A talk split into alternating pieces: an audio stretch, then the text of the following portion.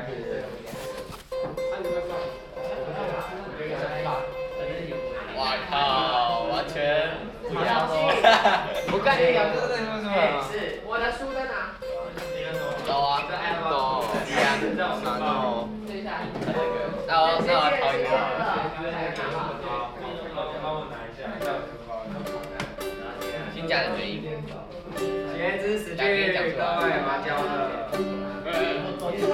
他第一个啊。是中国。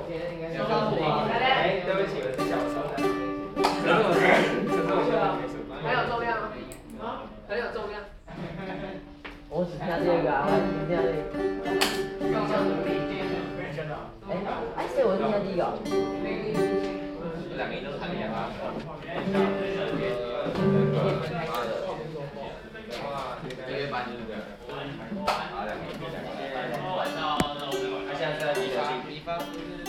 你到底在听三小？你发。很近了，很近了。对，重点是那个两个字。对。对。插发音，插发音。火烂，火烂。他们完全两个，这两个音完全差超多了，差半音差小。半音差小，哎，快点，两个。快点。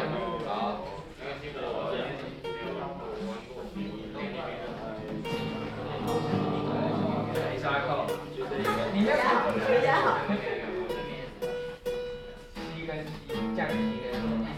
那两个差距多了。这两个我可以去。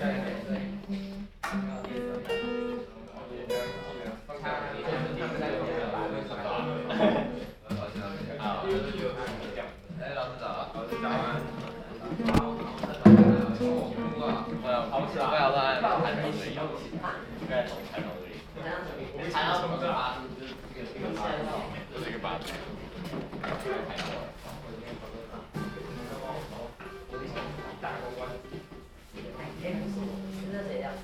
对，差不多对，爱你吗？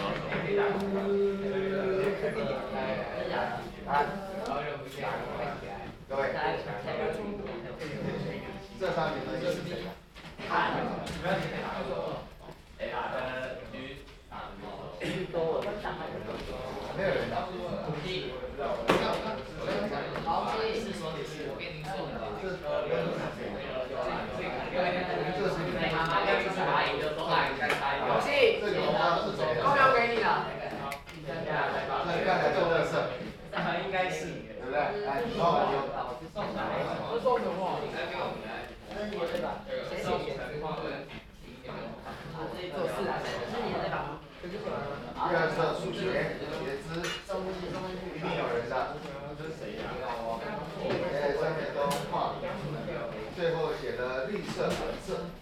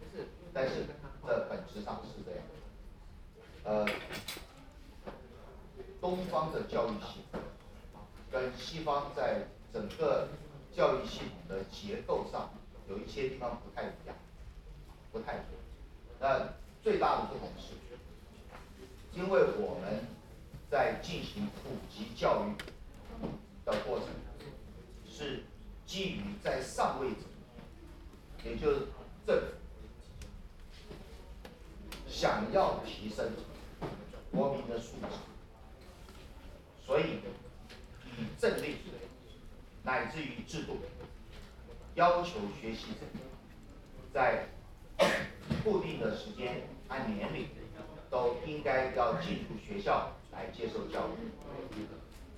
这个概念，坦白讲。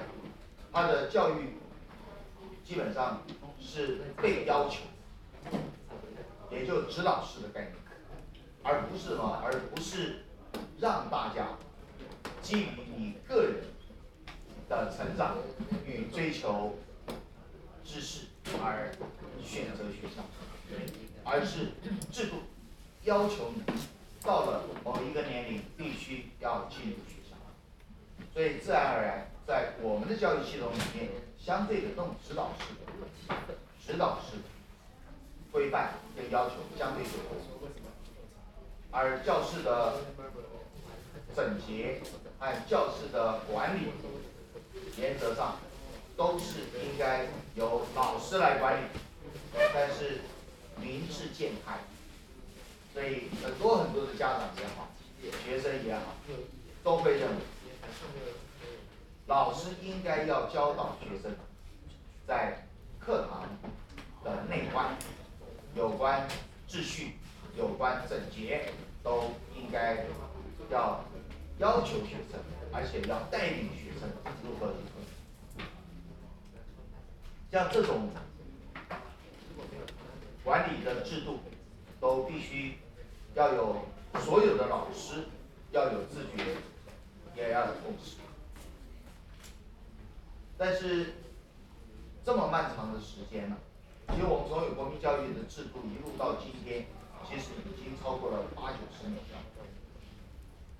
那这八九十年，从中国大陆到台湾，啊，光在台湾就七十多年。但是这种方式好不好呢？其实说实话，这种方式是好的。为什么？因为它最节省资源，而且它最能够把所有教育的资源能够普及化。这是政府的美，也是为了教育国民和提升国力所采行的政策。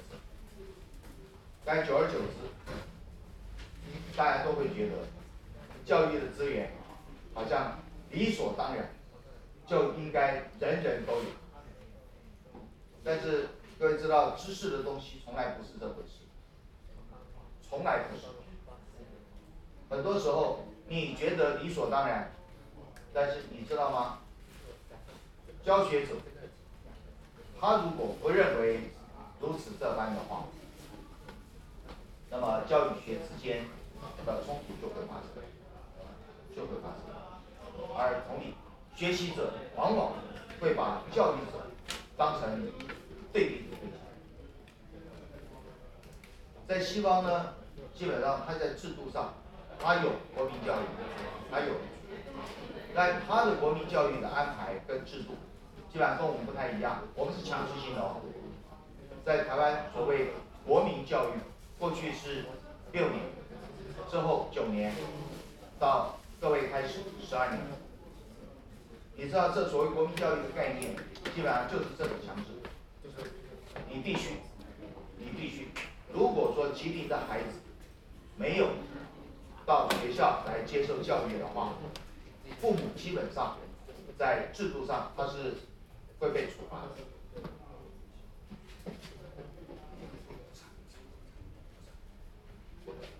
父母为什么会被处罚？因为那是你没有遵从国家制度的规范，把孩子送到学校。那对老师来讲也一样，他到了这个学校之后，然后下来呢，他面对就是不晓得从哪里来的，反正来自四面八方，同一个相相对年龄的学生都必须在那个时间里，然后到学校。然后学校突然之间面对那么多学生，他又得把他分班，然后分班制度之后，然后再分配老师。所以对老师来讲，他对他的学生基本上从入学之前他是不知道的，那入学了之后，然后他到是班级他，他才知道。然后高中、国中以上基本上都进行分科教育。那分科教育各科的老师也一样，他到了那个环境之后，然后他才会面对他的学习。那国文、英文、数学三科所谓核心课程，基本上他的老师在这个班级的教学范围里相对比较少些，所以他还容易去慢慢的接触、认识跟进行了解。但是其他很多比较。一般课程的老师，那他就很辛苦，他每一个学期他同时要教好多班，所以他对学生的认识会来不及。然后同样，我们的教学课间的时间很短，所以所有的老师除了休息之外，然后下来他就是来回在所谓休息室跟教室之间，所以大家都不太有很充裕的时间来进行彼此的交流跟认识。那这个时候，所以你知道，对一个教室的经营，老师就不容易成为，就不太。国外课程只要有选修课程出现，就选修制度一出现，你知道所有的教室基本上都是专科教室。比如说，呃，这层楼的这一栋，全部都是国文教室。那么这面一到了，它可能全部都是英文教室。然后下来，另外哎会有几个部分，假设它分成这两区的话，那么它会保留某些教室做一般科目的教室。但一旦开放成一般科目教室的话，它就不可能变成专职教室。那这个时候教室的主人就永远不会是老师，就永远。所以，有关教室、课堂很多很多的一些空间，尤其是教学空间所需要的地方，其实是就变成需要做主人的各位来帮忙整理，不然老师都是来来去去，尤其碰到像我这么老，到了之后，不管这教室的环境是什么样，我都可以教。干嘛？黑板都写满了，那是没地方写了嘛？没地方写了怎么办呢？一个就是不写，为了你的健康，所以不写。但是另外一方面呢，另外一方面可能因为我不写，所以在整个教学过程里面，哎，很多的东西你光看到前面乱糟糟的，然后一个老师在这个地方然后跟你去上课，他纵使他讲的地方很重要，但是呢，但是他没有写，语言是声音的关系。但是文字是形式的关系，看到形式的东西放在那个地方，它不会因为声音过了，然后就不存在。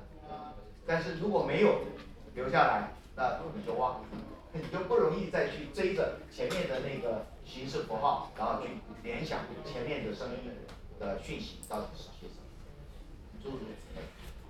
慢慢，因为对各位来讲，呃，高中以前的这十二年。在整个的教育训练里面，大概都是帮你慢慢去熟悉一个这个教学环境，但是比较对你有点不太公平的，就是在你学习的过程，你还要变成一个主人，做学习的主人，是由你来自主学习，而你的自主学习对于你的整个的学习环境是需要相互关怀，这这是。东方教育，在整个制度上的设计，跟西方在概念上其实会有一些不太一样的。你像西方很多的很多的课程基本上都是专科教师，它它都分开，有一个老师就有一个教师。所以在西式教育的过程里面，它通常一般都叫做讲座教学。讲座教学的意思就是学校聘这个老师来，就必须给这个老师设定课程，也必须根据他的课程，然后设定专科教师。而所有学习者，你要选修，然后你就来。那老师呢？老师可以选择，就是你的这个课堂的容量要容纳多少？你你不能超过，你不能超过。为什么？因为空间就这样。但是，同理，在这个选择的过程里面，所有的学习者来，在这个课堂，那就是交给老师。老师就是那个课堂的主人，他就要去负责来接待他的客人，怎么样？他也要负起责任来教育他的客人。像像这些，就是西方制度，你会看到他比较容易培养孩子的一个自主性，也比较容易培养孩子在整个学习过程里面。他对他自己想要的是什么，他可以选择。这这是一个教育体系的不同。但是最重要，各位去想想看，如果说一个学校每一个老师都有一个专科教师，那学校的环境的空间资源就一定会很高，一见钟来天定的。所以当年在讨论要不要开放选修课的时候，当时我在教育部我们在开会，那。主张选修课程和制度的很多大部分都是大学老师。那这些大学老师在那边讲的时候，哇哇哇在那边说，我我我在我在旁边听的时候，我就觉得很好笑，我就问他们，我说在座在座的各位，除了几位高中老师之外，我说其他老师你们有没有教过高中？但就算你没教过高中，你总读过高中啊？你在读高中的时候，你有没有算过你是你班上的学生？到底有多少人？然后我再问，我们所有的在座的老师们，你的高中老师，各科老师的名字你都还记得？不要开玩笑了，对不对？不记得了，你为什么可以不记得他呢？对你为什么可以不记得他呢？因为很简单，你从头到尾你在那个教室里面，基本上你好像是主人，但事实上你的心态基本上就是过客。所有的事情好像都别人的事，跟你无关。然后选修，当。老师没有自己的专属教室的时候，老师如何经营课堂？对啊，我的在座，不管是大学的老师还是高中的老师，其实大家心里都很清楚，一个老师要经营课堂，是因为课堂的设计和整个教学活动之间有很多密切的关系，所以你需要，但是你没有，你为什么没有？因为我们的国家。在面对义务教育的过程里面，其实我们真的没有那么多资源，我们没有那么多资源，因为没有那么多资源，所以你没有办法开那么多的专职教师。既然你开不出来，那请你告诉我，你开选修课，你让学生跑班，能吗？对啊，能不能？你能不能让学生跑班？所以你说不太能的。如果我真的让你自由选修的话，你根本没办法跑班的。教室不够，因为教室不够，你怎么开专科教室？然后你怎么开所谓专业选修？你怎么能够用选修课程来区隔所谓学生的学习特质？你没办法。所以变什么？变大家都是一波一波的。来上课，所以我们的高中以下的教育全部都是班级教育，班级。那当你进入在班级教育的时候，就是共同课程。国外也有啊，那就共同课程、共同教室。在所有的专科教室呢，所有专科教室才是它的所以现在如果你看台湾，你在西方制度之下的所有相关的这些学校，你都可以去看看，你就会知道一个班级，一个班级教室空间最大的容量是，而实际每次能够上课进行的大约就是三十个人。但是很多的专科教室，尤其大学以上，所有专科教室都不会什么，都不会是超过三十个，最多就是二十个。他只开二十，为什么？因为一个老师照顾超过二十人以上，他会照顾照顾不过来的。最高标准都是二十，那那个教室的空间可能不必这么大，只要一半就够了，一半就够。然后呢，他就是一个长条讨论桌。它不像东方啊，我们还会去想要怎么样去调整整个教学空间，然后怎么形成这个讨论小组，然后要怎么样怎么样去分配去设计去搞各式各样的这种所谓的教室课堂里面的座位的这个问题，他们没有这个问题，完全没有，而且他们空间基本上都足够大，像诸如此类，就东西不同，东方西方在制度上。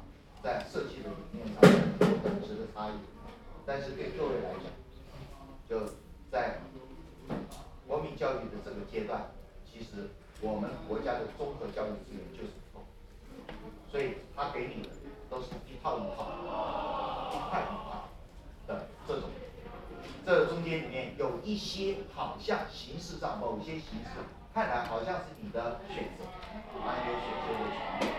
但事实上呢，整个教育资源严重的不足，压迫你的选择空间。其实最后的结果是一样的。哎，对不起啊，要把一个 老师的位置的整理，然后突然之间一下马上给你这个上了一堂课，但是啊也就让各位知道制度真的不太一样，制度不同，我们的教育资源不足，那也因为。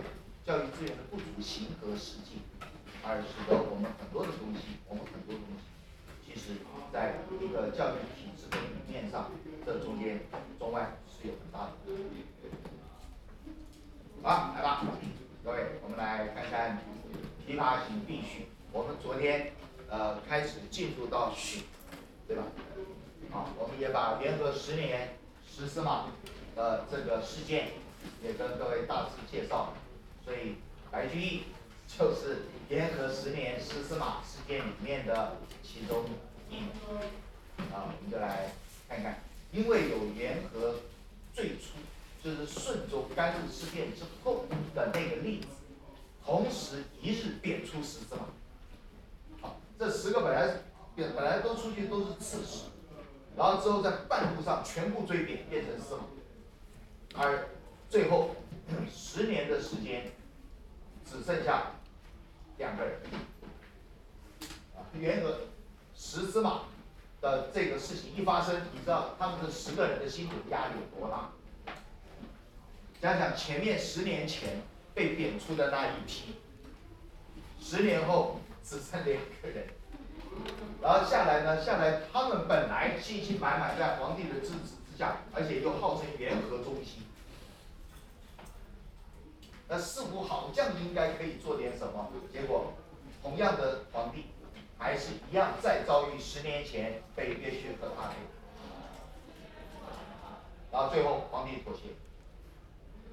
十年前的皇帝妥协，有了联合之前的那十个贬出的内廷官员的故事，历史的血迹啊，斑斑在。所以，对于联合十年贬出的他们十位，可以告诉各位，他们真的很恐怖，他们吓死，真的吓死。白居易、元稹、刘禹锡，这是各位比较熟悉的人，知道他们都害怕，都非常害怕。为什么？因为同样的故事，完全一样的做法，那显然就是什么？就再来一次了。所以我们来。看看白居易自己说，但是他敢说实话，绝对不敢，打死不敢，对不对？对吧？他可以从诗里面去说他自己当时哎呀生病，因为生病所以就一直怎么样怎么样怎么样，然后到到到最后呢，哎病还是会好的嘛。那好了之后，然后如何如何？那你一个官一生病病了一年多，你你说得通吗？说不太通的嘛，知道？然后那这一年多你都没事，啊，他明明就是没事，为什么？因为司马就就什么就是空闲的。就是空闲，他整个制度里就没这个官，然后把你贬去做一个空闲，那你你说你自己还不知道，把你摆在这个地方，随时就能把你干掉，而且把你干掉之后一点都不影响政治。你说这种这就是当时他们的心情。有，有，杨杨礼办过，哎，你知道，就好就好像举例了。呃，一个老师，初任老师一个月大概四万多块五万块，但是呢，这四万多块五万块里面，你的本俸大概三万块，那你的这个教学的加起，叮叮当当加起来，哎，大概差不多两万块，把你点到那个地方下来，你的职是没有的，是空的。所以你没有所谓职务加级的问题，但你你有官嘛，对不对？你是官啊，任官有任官的身份跟资格，所以国家养你这个官的薪资不变，三万块，哎，就就就这样，哎，王安石也经历过，你知道吗？王安石在上上这个万言书给宋仁宗的时候，宋仁宗啊看了之后啊很不高兴，就留中，啊就就留着，没有处理。就公文你要批的，啊，你你的意见如何你要批，结果他不批，把他留在那边，啊，王安石嘛留了一段时间，不知道到底怎么回事，他他不知道怎么回事啊，然后呢，他就跑去问宰相，哎，他已经他已经做了赋税署署长了，你知道，然后他搞不清楚状况，他跑去问行政院长，那行政院长说，啊我也不知道啊，对不对？来，我帮你问问好了，啊，行政院长就就跑去问。那行政院长问了之后，那个皇帝啊，跟行政院长说了什么呢？那一定说的话不好听。但是行政院长当然也就不方便把这个话转给王安石听。又过了一阵，那王安石再问他，哎，这这个到底怎么样啊？这个行政院长说，哎，这个我也搞不太清楚。那天问皇帝，皇帝也没讲清楚。这样吧，你你你你你问一下这个立法院院长，你让立法院院长帮你。然后他就跑去找立法院院长去问，立法院院长又去问，那么皇帝今天就觉得是很烦了，你知道吗？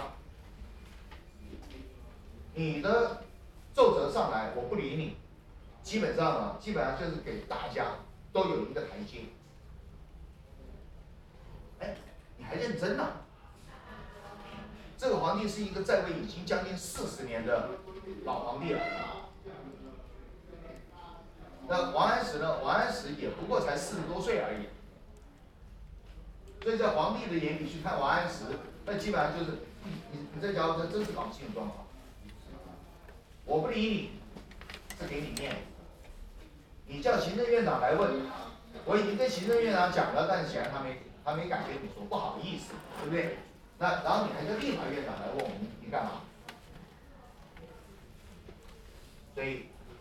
最后，他跟立法院院长，与其要对一个人讲，那后面我知道你要找谁来啊，对不对？把所有执政团队全部找来，皇帝当着所有执政团队的面，拿着王安石的奏折，就你们来看一看啊，我念给你听，这里面说的是什么什么什么？想想当年庆历变法，范仲淹这一路弄弄弄弄弄，搞到最后，你看前后三个月而已，弄到故故宫，整个皇亲国戚。就在过年前给太皇太后给皇太后这个贺寿，一堆亲戚在皇宫里面哭给我听。当时我就告诉你们啊，不要玩了。然后这小子上了个奏折干嘛？监狱电脑，打胡不开提打胡嘛，不是吗？告诉你们，王安石此人绝不可用。哎，告诉你，这几个字是宋仁宗的亲口话。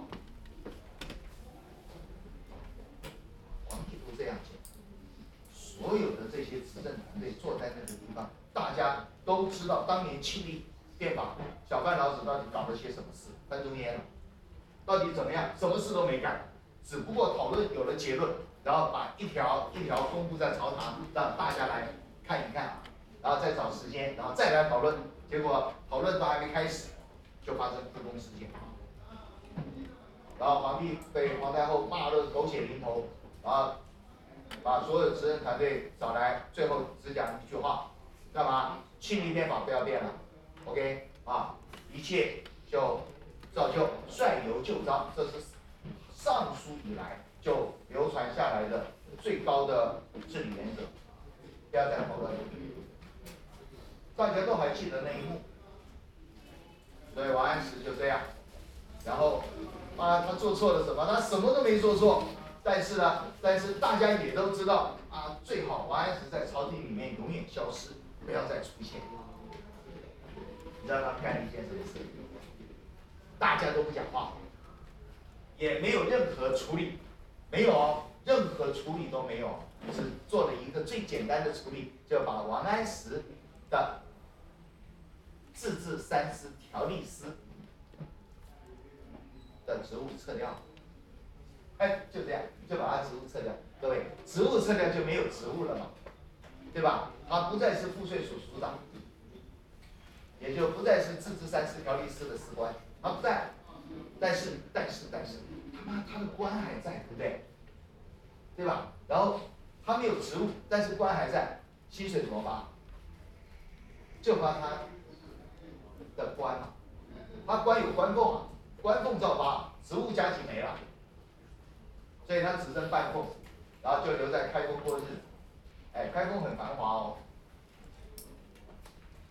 那这日子好过吗？当然不好过嘛，这就王安石，啊，像像诸如此类，这些都是很有趣的。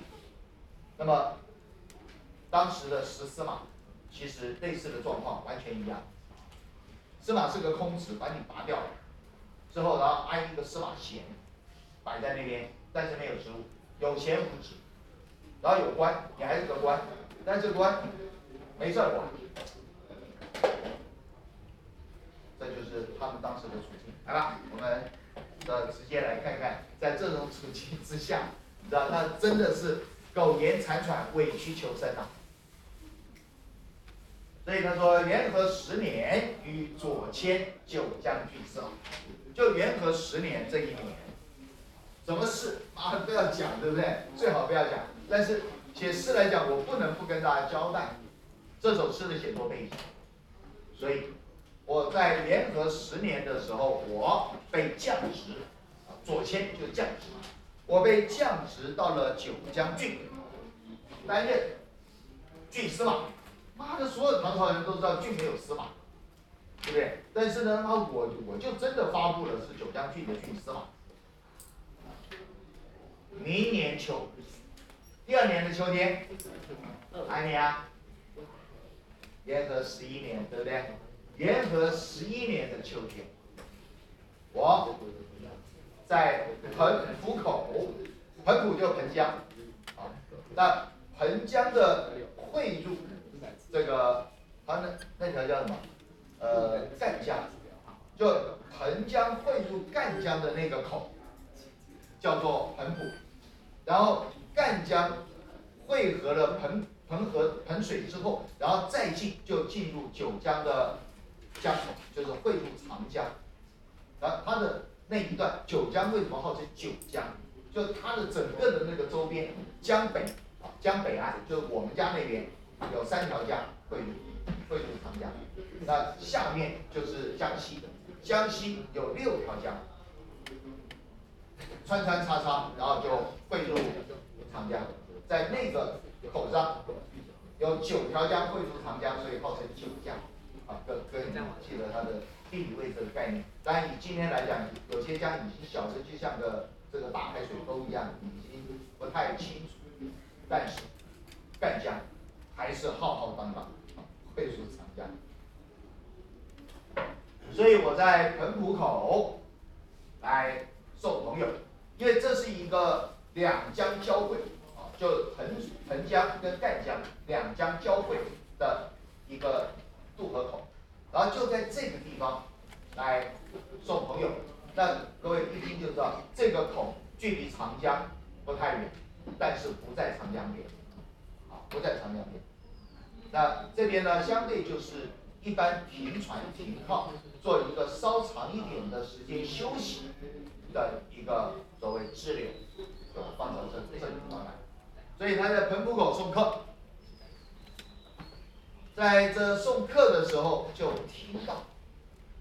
一样停在盆浦口周边的这些船只里面，有一艘船只在晚上弹奏琵琶。那琵琶的声音跟其他一般弦乐器最大的不同，就是琵琶的声音，因为它有铁弦，就是钢弦，因为它有钢弦，所以它有很高的高音，铿锵有力。所以在夜晚听着这种高音的时候，他会特别凄厉。而听到船上有人在弹琵琶，那就听这个琵琶演奏的这个乐曲，感觉上就不是在江湖岸边的一些所谓小船家的流俗的歌曲，也就是曲音不俗。这个曲音不俗，它的形容各位看，听其音，就听这个乐曲的这个声音，铮铮的，这铮铮也是强而有力的意思。而在这个地方用铮铮来，不是讲琵琶的铁弦而已，琵琶是铁弦，所以它的声音确实比较高亢。但在这里用铮铮来，主要要接着它后面铮铮然有劲度声，就。听着那声音的那种超速、卓绝，好像这个乐曲是很有风格、很有主张，不同于一般流俗的靡靡之音。所以，我们就循着这个声音去寻访这演奏者。找到了，我们就问他，他是谁？为什么能够演奏这样的音乐？既然演奏者不是熟手，而会去问的人，这显然也不是熟人。所以，这位流落江湖的琵琶女，就说出了她自己的身世。她说，她本来。是长安这个地方，苍云。各位，我们上次上课，我不知道你们讲到这边没有？苍跟纪，同人，从昌，同人，师生，从纪，这这个人部也可以改成女部。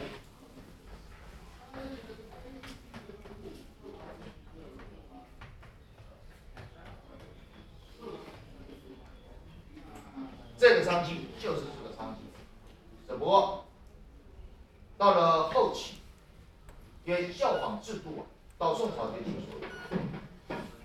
那教坊制度到宋朝结束之后，然后之后下来呢，那下来这个娼妓就跟官方无关，然后流落民间的这些娼女妓，然后慢慢除了以义士人之外，然后以后也以绅士。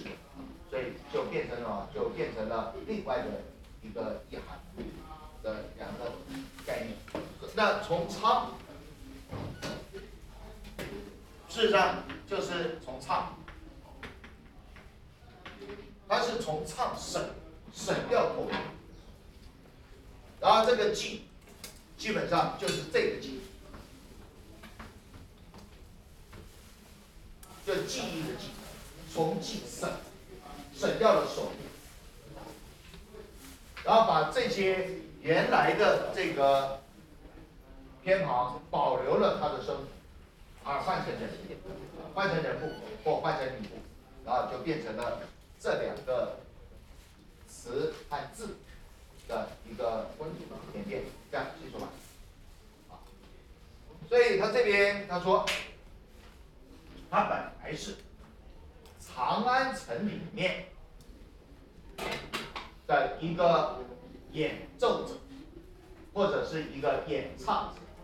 那在他们那个时候呢，弹与唱大部分都会合在一起，但是唱有唱的功夫，弹有弹的技巧，所以相对唱与技的本来他们是有所区别，但是有很多很多的一些才艺兼备的一些特别的人，他就可以边弹边唱，像这个角色。在今天，我们其实，在越南看很多的一些艺坛，可能都不少见。而这位小女生，她曾经跟长安知名的琵琶演奏高手穆先生、曹先生两位善才。什么叫善才？善才用我们今天的话，就是国手。跟目前曹先这两位国手来学习演奏，所以换句话说，这小女子以演艺事业来讲，系出名门。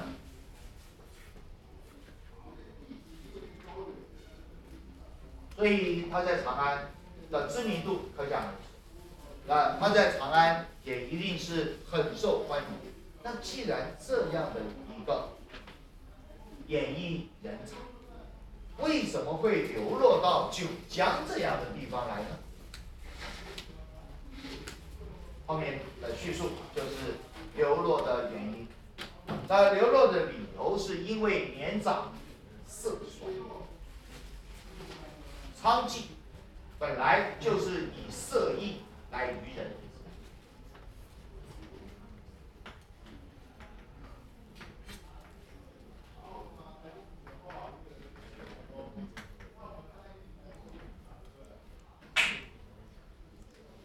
这是他的本质，所以同理，你比如说，你像我们在社会上去看，很多很多所谓明星，其实各位你知道吗？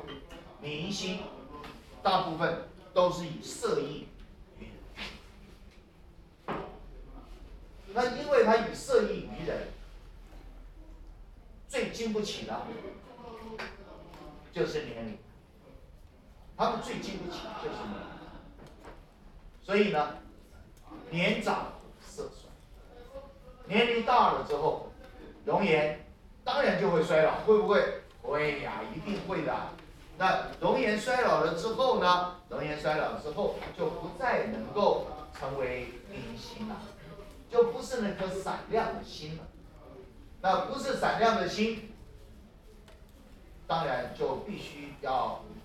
退出这样的演艺事业，那退出演艺事业两种，一种就是由前台退到后台，来帮忙一些年轻新进这些演艺者来帮他们安排打点，不管做经纪人，还是做什么样的一些这个这个联络，开这个呃传播公司，做老板。都可以，反正总而言之，你就要退到第二线。那另外一种呢，基本上就是完全，就自己去安顿自己的生活，而从此不涉江湖。那这位小姐就委身为古人，她就把自己就嫁给了一个商人。为什么嫁给商人？因为一般寻常人家养不起啊。养不起他，所以只有商人。那商人有钱，有没有？有。所以各各位你看啊，古往今来啊，其实中外都一样，都一样。所有演艺事业知名的这些明星，不管他是不是镁光灯追逐的焦点，但是你只要稍微了解一下，你就会知道他们的生活。虽然不是说他们不能够去忍受一个普通的生活，不是。他们就算可以，有很多时候依附在他身边，包括他的家人、他的父母、他的兄弟姐妹，来自于其他的亲戚朋友，依附在他们身边，借助着他们的光，而可以生活的风光亮丽的这些人，不见得能够。所以用各式各样的方式帮他安排，然后弄到最后呢，弄到最后这些年老年长色衰，而已经不能再在台面上活动的这些人，往往就只剩下走刚刚讲的两条路的前一条，就只能走到那边去，就再在这样的一个场合里面不断的打滚，这很辛苦，非常非常辛苦，再不然。就是找一个有钱人嫁，嫁入有钱人家，生活会稍微宽裕些，但是身份却往往就不能够是一个比较好的身份跟价值，在那个家族里的生生存，其实往往都很辛苦，往往都。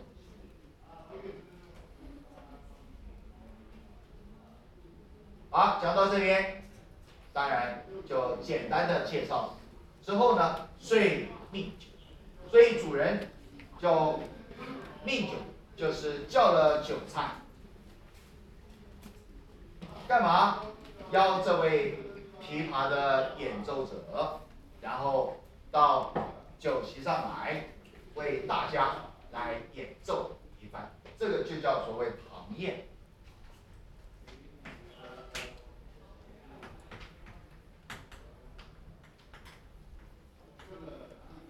来，也可以称为堂会，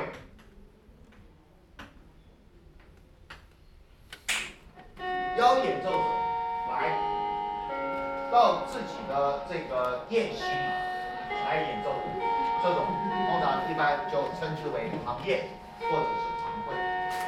这在中国传统士大夫的这个宴会上，往往会看得到，往往会看到。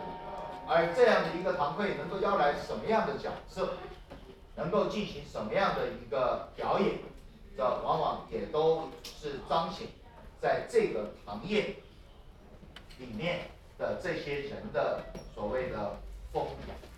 我们经常讲说附庸风雅，其实都是用这个来去养这个气氛。那很多有钱的一些这个豪富之家。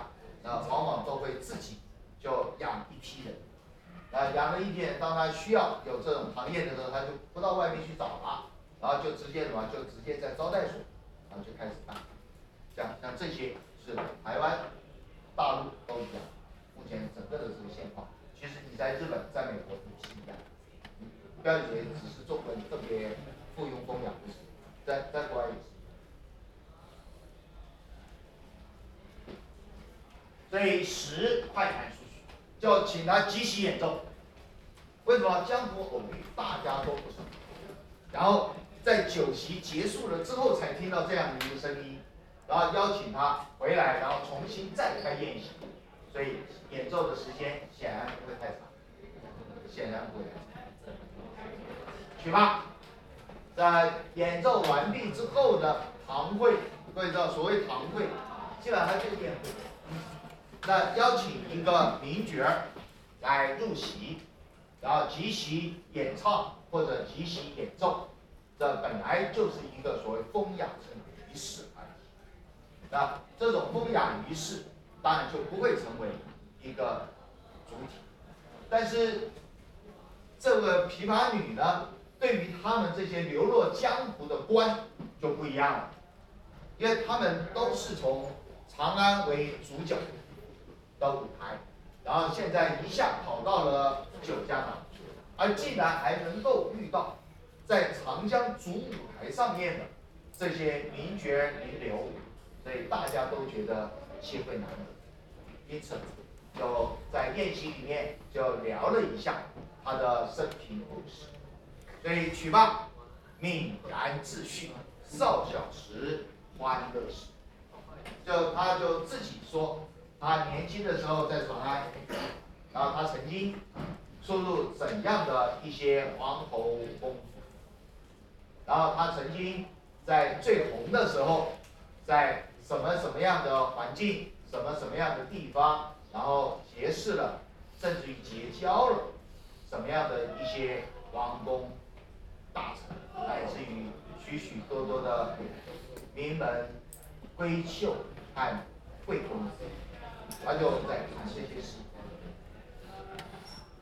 今飘沦小水，但是现在呢，就流落江，到了九江，还不在九江的江边哦，它是在什么？它是在彭，就彭江分出赣江，也就是分出长江前的那一段支流，相对它是比较安稳，没有江流的汹涌波动。啊，另外一方面呢，也比较安静，所以。飘沦，也就是漂泊沦落；憔悴，就是自己的容颜已经老了，所以阅文也深啦，啊，然后怎么样怎么样了？其实你知道，很多人老是一个正常，但是很多人是不太能够忍受一个年华的老去，容颜的衰败。什么样的人呢？以色事。所以色是他生存的依据，也是他自信的源头。那如果这样的人，他面对一个容颜的老去，那就影响很深刻，就非常非常深刻。转喜江湖，而辗转就在这江湖之间。那换句话说，他为什么会在江边？因为他就住在船上，他的那个船。既是交通的工具，他也是安家生活的所在。于出关二年，恬然我被贬出，你看出关在这个地方，他用的这个出是真的是贬出啊。我从贬出到外任官，已经。第二个年头了啊，各位记得二年啊，他们讲的这个二年永远都是第二个年头，可能只有一年一个月而已，甚至于可能一年都不到。为什么？因为他是去年的这个秋天被贬，然后今年开春就已经是第二个年头了，所以诸如此类啊，这二年你你要记得，就古人讲。的那个数字的概念，有的时候他讲的很可能是两年，但是呢，事实上一年都不到。像白居易就是，他这边他说的自己妈多可怜，对不对？于出关二年，屁，他也不过什么，也不过是前一年的秋天到职，然后之后下来到这个时间，基本上也不过是一个秋天。就两个秋天，就是两个年头，但是有两年吗？很可能一年都不到。所以我出外任官，到现在已经第二个年头了，恬然自安。但是，我非常的恬淡，恬然就是恬淡，恬就是安稳舒适，叫做恬然，就是我。在外任官，我非常安稳，我很舒适，而且我自己觉得没有什么不安心的。各位，很多的时候话都是反话。所以这个老子的哲学里面，他往往会特别提醒我们一件事：，就听人家说话的时候要会听话。有很多他讲了没事没事，啊，告诉你，他越说没事就越有事。他越说我很开心，告诉你他越愤怒。真的，所以他这点呢，恬然自安，屁人，他极度不安，他怕死，敢死人。但是我被这位女士的身世故事深有感触，是信，是绝有千则一。就在这个晚上，勾起了我沦落江湖、贬谪在外的这种感触，我才有。什么才有？他一直都有，而且一直不安，一直恐惧。但当你看他的文字的时候，你看到他的叙述就是：我一点都不觉得我被贬官，而且我一直也没什么不安。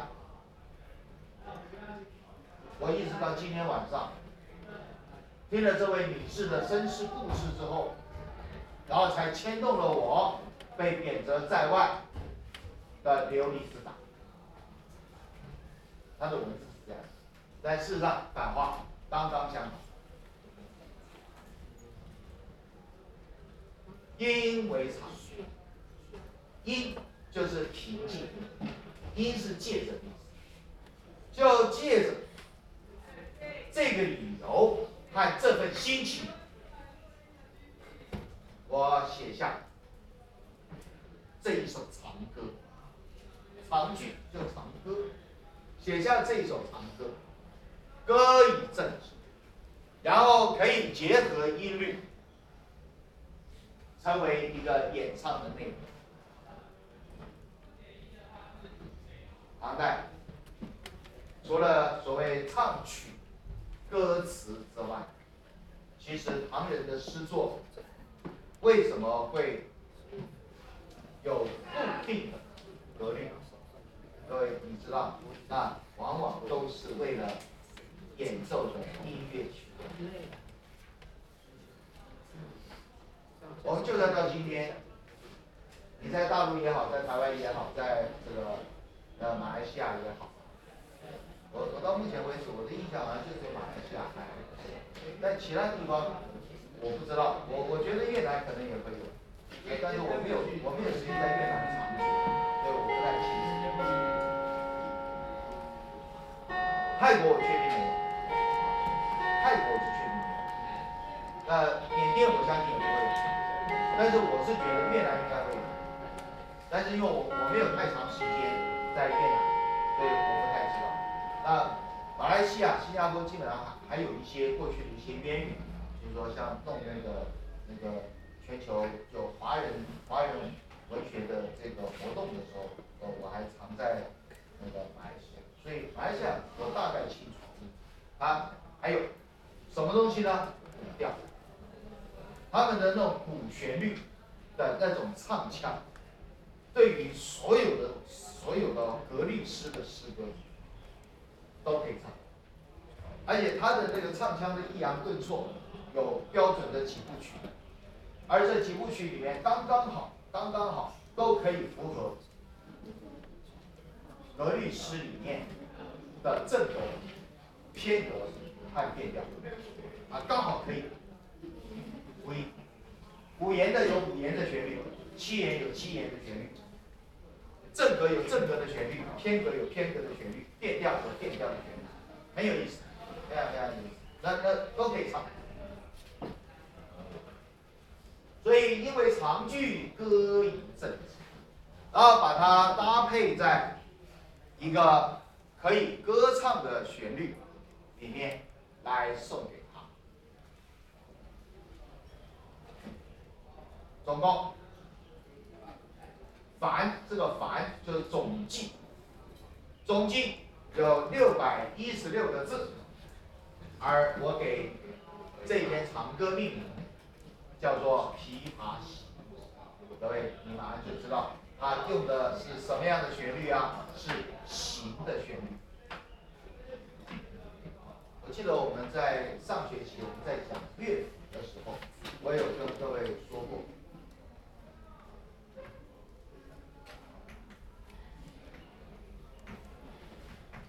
什么什么歌，什么什么曲。什么什么行，什么什么影，你只要看这个诗体，最后一个字，用歌，用曲，用行，用影，基本上大部分都是乐府，而它有什么差别？它的差别，我们从形式上，诗歌的五言七言的形式上不准，看不太清楚。但是如果他在演唱的时候，他的这个标标志就在告诉你，演唱的时候的旋律，用歌的旋律、曲的旋律、行的旋律、影的旋律，到底是用哪一个旋律？这凡是标这个，就是告诉你它是乐谱可唱，而这个可唱用的是什么旋律？这是标注旋律，这就好像词，词的每一个每一阙词的牌子不太一样，所以它结构不一样。这是我们从文字的形式，但是所有的词都有一个固定的曲调。那这个曲调只要是这个词牌，它的曲调旋律都完全概念就是这个，完全完全相同。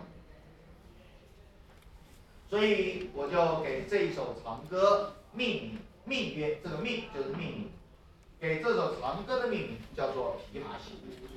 好，到这边，各位，这个前面的序，也就等于把这一首长歌写作的背景交代，写作的时间交代，当时写作的人与事也都交代了，对吧？对不对？好，这就嘛，这就是序，所谓诗序。诗序讲什么？其实跟文章写序要讲什么一样。写作的时间、创作的背景、写作的人，以及他当时在这个文字里想要表达的真正的意思是什么？这这都是诗人自作序。同理，成为后来出版业啊，每一本书要出版的时候，往往都会请人写序。那这个序序什么一样？就叙述写作的过程、写作的时间、写作的内容和写作的理想，最后把写作的人介绍一下。这就嘛，这就是序，诸如此类。好，没有问题的话，各位我们就继续。呃，记得提前十分钟告诉我。好。来，这首长歌基本上都是四句为一个单位。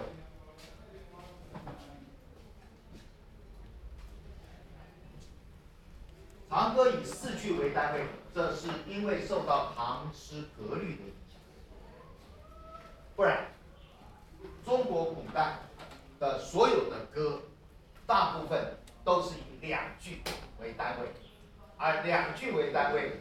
三唱就是六句为一个单元，啊，各位记得啊，是三韵六句为一个单元。但是因为唐诗的影响，因为格律的影响，所以变成四八为它的单位，而不再三为单元。这这这比较特别的，比较特别。一般讲诗和学诗的人，通常一般不太能够知道这一点。但我要告诉各位，唐代的所有的诗歌的写作都以韵为单位，一韵就是两句，一韵就是两句。然后呢，标准就是三韵为一个单元，这是唐代以前。所以中国的所有的古歌几乎都是六句，中国所有的古歌几乎都以六句。但到了唐以后。就变四句四句四句四句一路往下。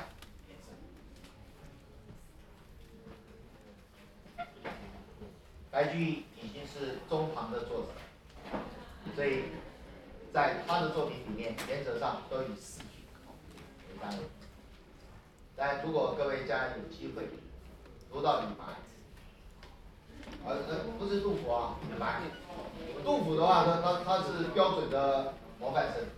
所以他是唐格律的标准的为主，但是你像李白以前的所有的唐代的诗人，他们写诗往往喜欢用的就是六句。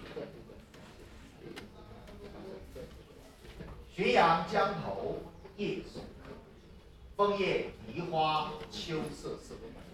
主人下马客在船，举酒欲饮无管弦。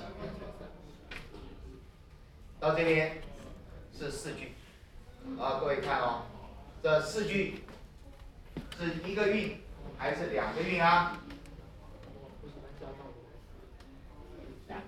两个韵，对不对？它是两句一韵，两句一韵，所以我跟各位特别说，唐人写诗是以一韵为单位，也就两句两句两句，是以韵的节奏来算。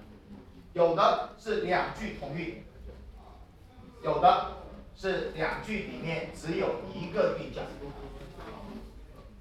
那我们就在这前四句，各位看看。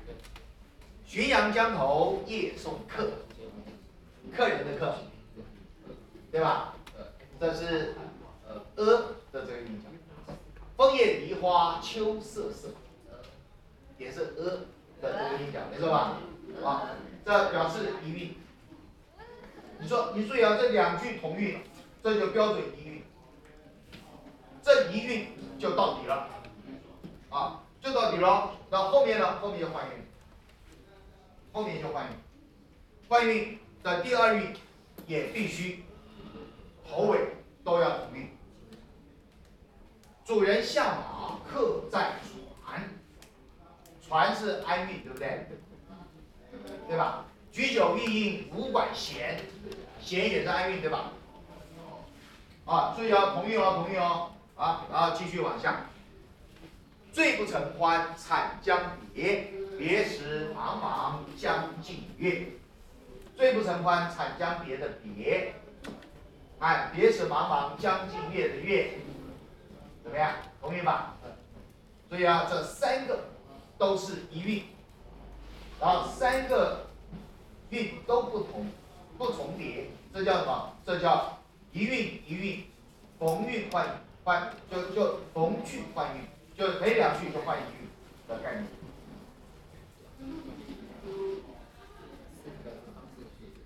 忽闻水上琵琶声，主人忘归客不发。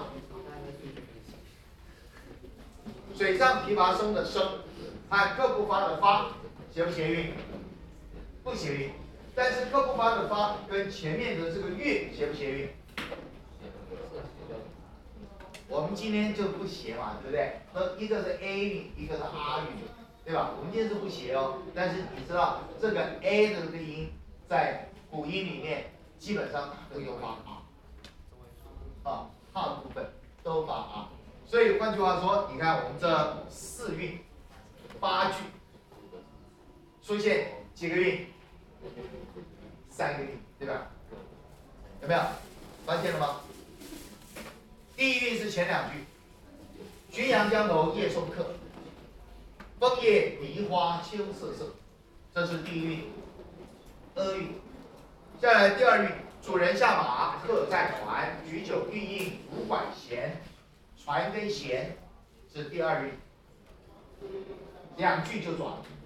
然后说下来第三韵，醉不成欢惨将别，别时茫茫江浸月，忽闻水上琵琶。呃，醉不成欢惨将别，别时茫茫江浸月。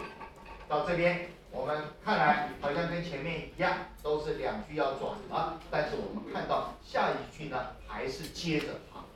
忽闻水上琵琶声，主人忘归客不发。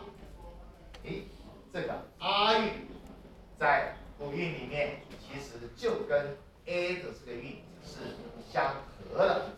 相合的，来，我们用我们的语音来试试看啊。告别的别，闽南语怎么说？不是，来，哎，后面有啊的那个尾音就收涩，哎，来，继续继续，还有月，月亮。问尾音尾，哎，问音，哎呦，对，哎呦，好强。它的它的音就很明显，然后各位有没有发现啊？再往下哦，不闻水上琵琶声，这个声一定不斜嘛，没问题，对不对？好，然后主人忘归客不发，发成啊发发，然后来再看再看，这三个韵这三个韵，前面夜送客的客，秋瑟瑟的瑟，是不是都是入声韵？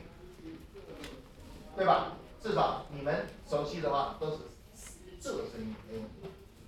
仄声哦，它不是平声韵哦，它仄声韵哦。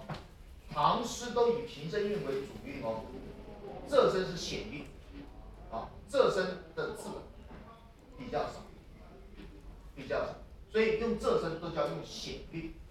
我们看到第一第一韵是用显韵仄声韵，好，再看第二，主人下马客在船，举酒欲饮无管弦。哎，船跟弦是仄声还是平声？声韵，对不对？对吧？第二韵是平声韵，然后再看第三个韵，第三个韵是四句，啊，四句，这四句里面最不成欢，惨将别的别，我们今天读别是二声，对不对？但是用辅音去读的话，它是复声，你看它的嘴巴，是立刻闭起来，让那个音就很短就结束。别时茫茫江浸月，one one，呀，嘴巴快速收住，入声，入声。不闻水上琵琶声，这是平声。主人忘归客不发，弯弯，呀，都是入声字。所以第三韵有三个斜韵的韵脚，然后都谐仄声韵。这这都是什么？这都是白居易，你你看他的那个对诗韵的熟悉，和变韵的纯熟。然后我们光从这前面，各位，我们光从前面八句四韵出现三组，你就可以看到这首诗，你能不能用一般对唐诗格律的概念来去说它？不能的，对吧？不能。这是乐府嘛？可以知道吗？这是乐府啊。琵琶行的行就已经告诉你它是乐府了嘛？还记得吗？哎，我们是上学期才说的，对吧？一马长征不行的行的时候，我们特别跟你讲，你你只要看到那个题目的尾巴加这几个字，那你就立刻知道这个字就在标示它的旋律。就是这个乐乐府词的旋律，演奏的音乐的旋律是什么？啊，它这个就是标标准这个。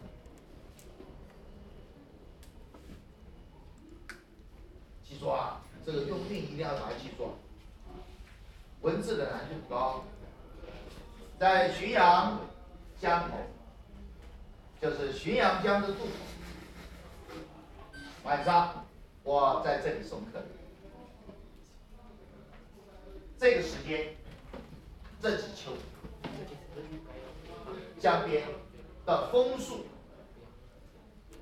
变红，慢慢的么？慢慢飘移，枫叶变红，基本上就是要飘移。梨花，岸边的芦苇也开出了朵朵的白。芦苇是秋天开花，没错。阳明山十一月，阳明山十一月芦花正好。哎，你们知道？白芒花，在台湾一般都叫白芒花，实际上就是芦花。枫红，白底。映衬着整个江边，照理说应该是一个非常缤纷的色彩，但是呢，但是却隐隐的带来秋意的萧瑟。对，这是一个秋天非常萧瑟的一个意象。枫红艳丽，如白那更是鲜艳。它衬托着整个一片白茫茫，但是呢，但是这个红跟这个白映衬着这整个的江边所形成的，就是一种秋雨萧瑟。主人从马上下，干嘛？主人是骑马来的，客人已经在船上等待出发，所以主人赶来相会，还是客人赶来相会啊？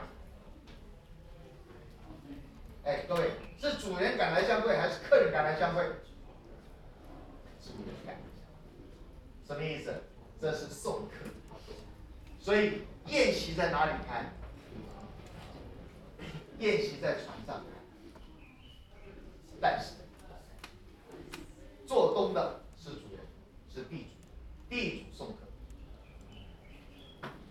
举酒欲饮无关系，拿起酒杯，大家殷勤的劝酒，然后热情的送别，本来应该是这样的场景。但是，却没有那份欢乐的情绪。那没有欢乐的情绪没关系，有音乐的演奏来带动大家的气氛也可以，对不对？结果呢？结果大家没有情绪，然后偏偏在这个地方荒郊野外，连管弦雅乐的演奏。带动气氛的工具都没有，这一个惨这了，醉不成欢惨将别时茫茫将尽这个酒喝的寡淡无味，这个告别送别的场景也是极尽哀伤。大家都醉，但是醉在伤感，醉在无穷无尽的失落，这不是饮酒送别的本意。所以就在这将要分别的时刻，在船上看到。眼前一片白茫茫的江面，江面，哎，江面为什么白茫茫的？哎，月光照映，是吗？一定是。还有什么东西？哎，我们讲过啊，水面上，在白天的阳光照射之后，入夜，天气渐凉，然后白天的这个水面的吸热会慢慢的浮起。然后变成淡淡的雾的水面，对，尤其长江大河，全世界长江大河都有这个现象，有点像辐射冷却的那种升起的气样。所以分别的时候，整个江面一片雾气茫茫，隐隐约约只看到。天上的明月，并没有映照在江面，好像就沉在这雾中了。月亮是每一个人的心情面对光明的一种意象，但这个时候的月，竟然都埋在那层层的江之下，所以江静，就在那个月深沉的。浸在江水。忽然，我们听到在水面上传来琵琶的声音。这个乐曲，为什么？算不太一样？演奏的真好。大家被这乐音的吸引，主人忘记了回家。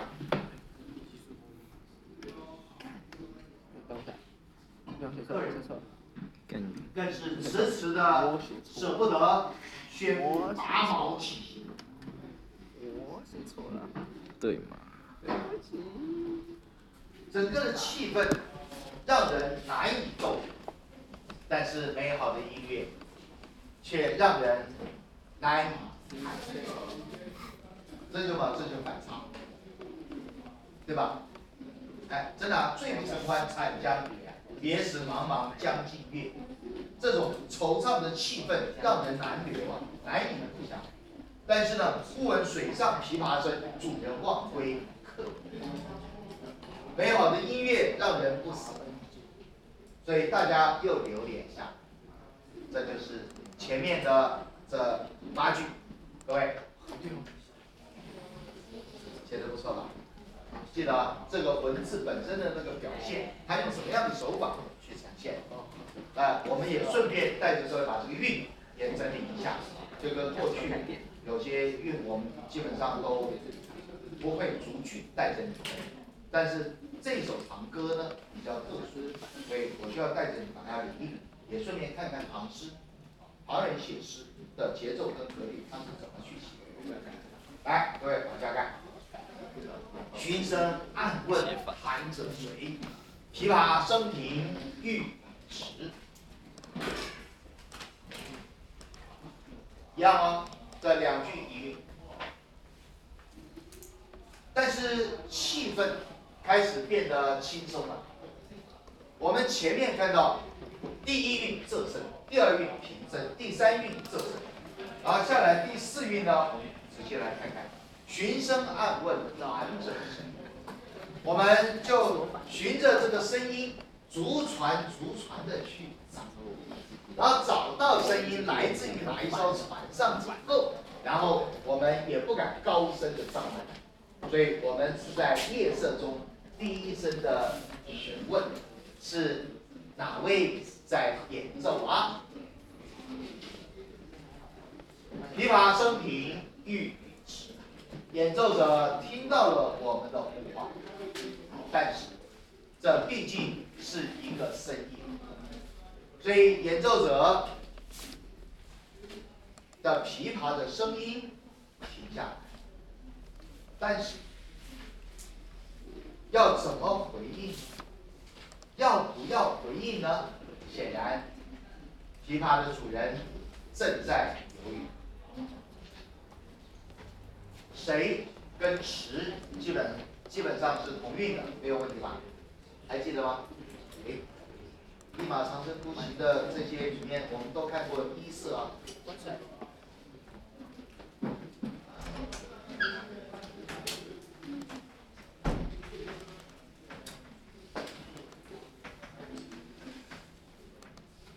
各位记得这个色，这是古音二十一色。但是一色在很多的一些诗歌，包括新诗旧诗，基本上凡用到一色是很频繁。为什么？因为一色是最适合用来表达一种哀思。这两个字字形也像，一色是用来表达哀思。那所谓一色，各位还记得？哪几个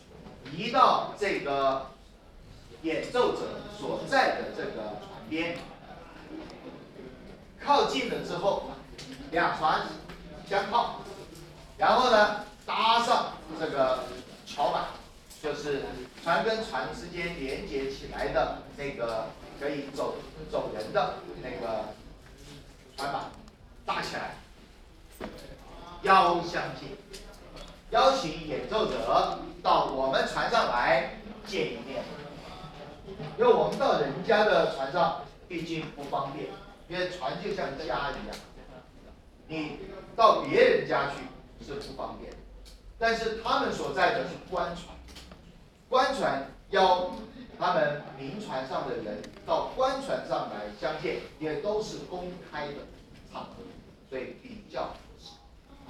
这这就礼节哦，各位注意，这些都是。同时，船上立刻把整个酒宴重新整理，把酒又重新倒上，把灯重新涨起，我们再开宴席。为什么？因为有这么美好的音乐，怎么可以没有酒？有这么好的好朋友，又怎么可以大家不开心？千呼万唤始出来，我们再三的吹起，这位演奏者才出现。但是虽然出现，还是抱着琵琶遮住了半边的容颜，干嘛？不好意思。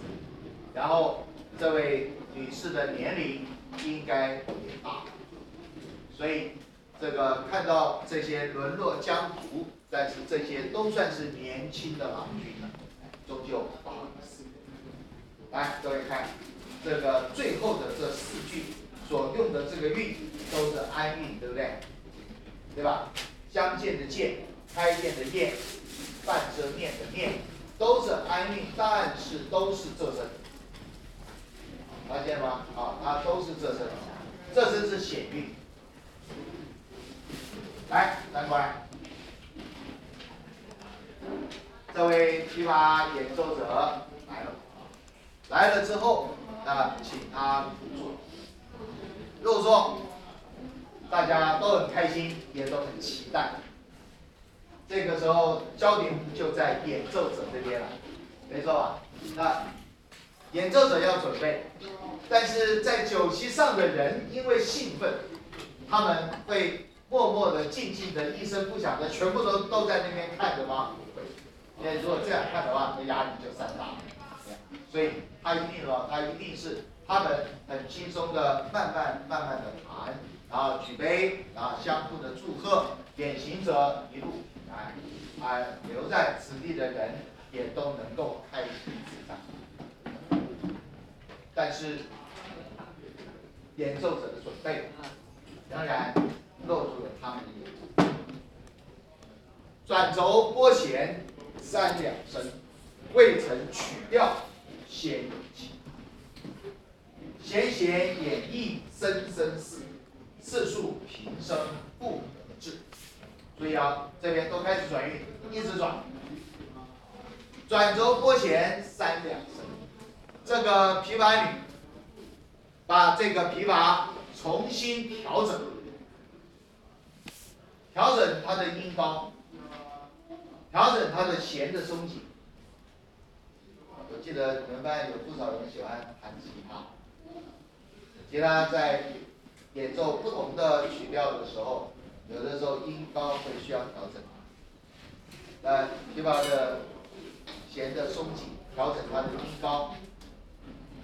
你们弹吉弹其他的都会吧，对不对？弦乐器都有，只要是弦乐器都有这个，都会。而且弦呢，一段时间之后会松，往往都需要都需要把它调松。但是就在它转轴拨弦。去试音、调音准的这两三声之间，虽然不曾曲调，但是隐隐约约却让所有的在座的人都被吸引，关注着这个即将演奏的曲子。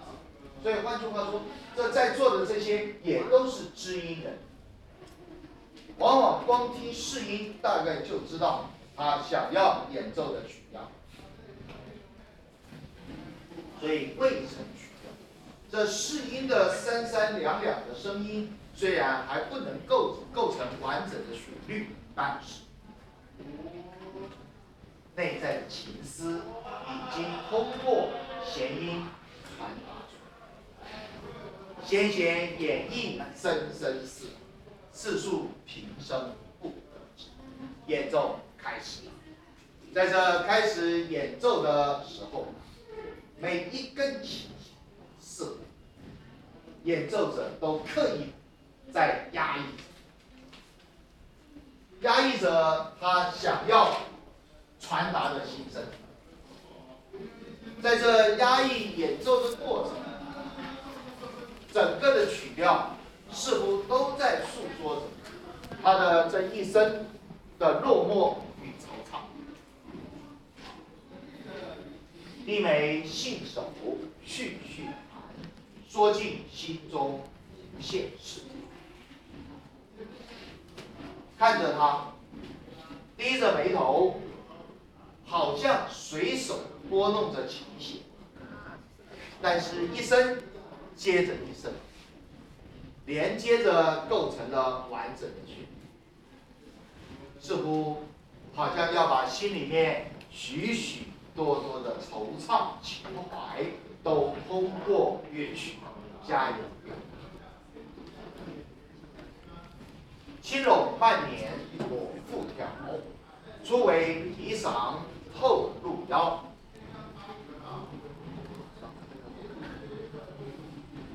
看着琵琶的演奏，它的指法轻轻的拢句，慢慢的。擦弦啊，捻就是手指或者是那个弹的那个拨杆，在那个弦上擦动的声音，就好像你们弹吉他的时候，我们不是有拨片吗？拨片，你看吉他有拨片，对不对？盖拨片吗？对啊，你你弹你弹西班牙的乐曲或者弹爵士爵士的时候，多少都会啊，都会用到。这个不能玩。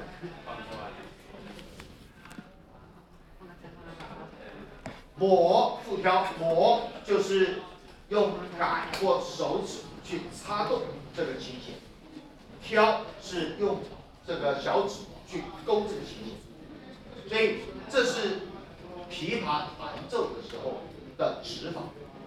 所以轻拢慢捻抹复挑，这是四种指法，轮流的在这个琵琶的弦上拨动。乐曲也就随着这指法的变化和琴弦的波动而流动出一首霓裳大曲，最后又到了路腰小曲。霓裳、路腰基本上都是霓裳羽衣曲的大曲中的几个小片段，这是最能够表现出。这个琵琶演奏者的技巧，尤其是指法。所以这位小小姐，应该说女士，这位女士显然也觉得很难得，也很想努力尽情的来发挥跟表现自己的演奏的而白居易在这里也不显自卑。非常认真细腻，把他的每一个部分都做比较，而且都是两句两句语，就这样一直在转哦，一直在转哦。大弦嘈嘈如急雨，小弦切切如丝。在演奏的这个声音，在大弦波动当当当当的这个声音的时候，嘈嘈。就声音很大，大弦波动的这个大声的旋律和音符的节奏，就好像一阵急雨下来，哗，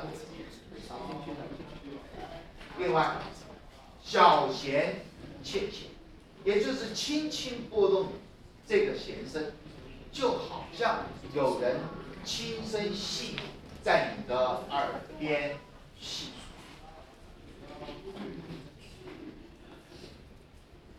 就这样，嘈嘈切切，错不着。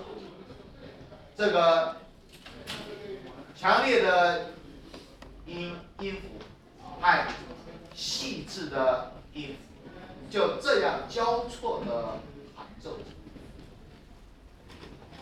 就好一颗一颗大大小小的珍珠，因为轻重的不同，落在了乐玉盘之上，声音的清脆是这么样的。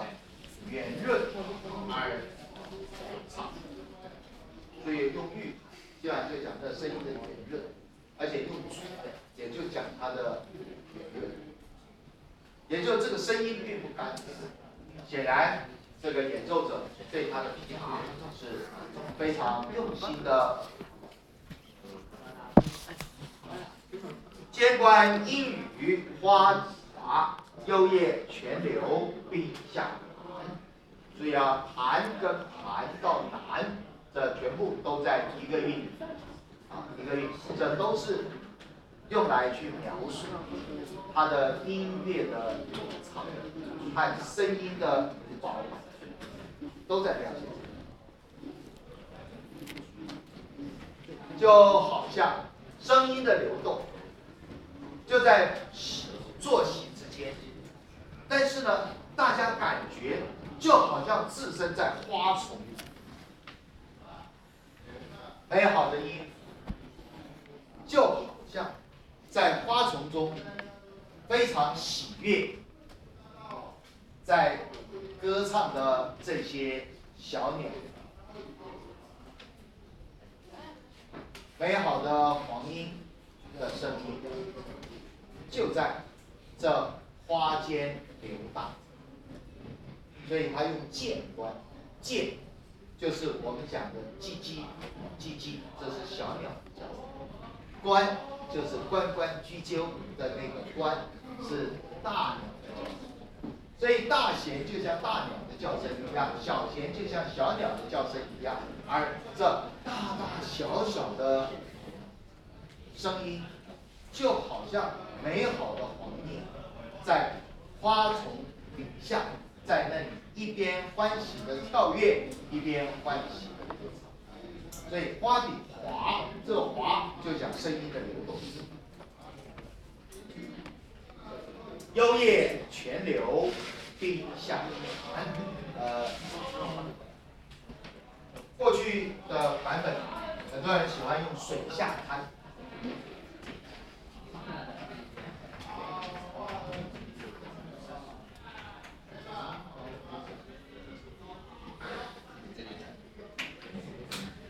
但是我们从国编本开始，其实我们都曾经花过很多的时间研究这一句，因为这一句历来争议最多就是两个版本，一个版本是水下一个版本是冰下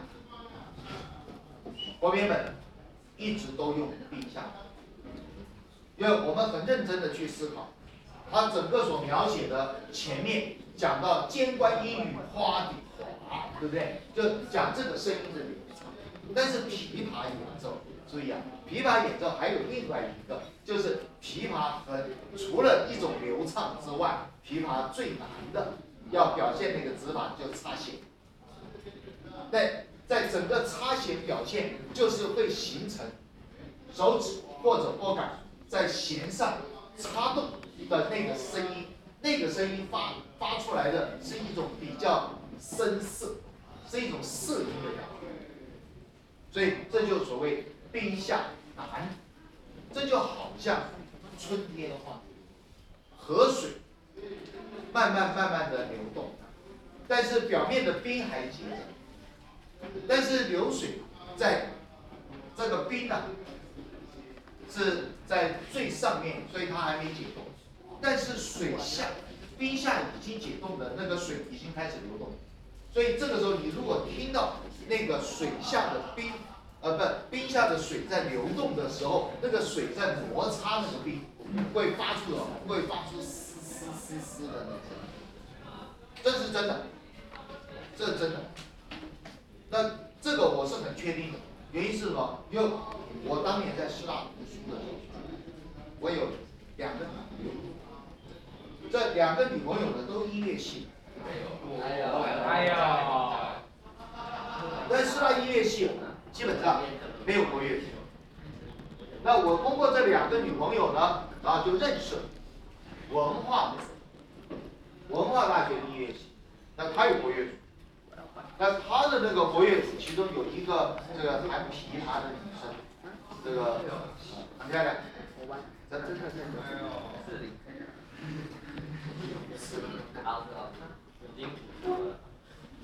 哦，好，好，我这一句话讲完就结束。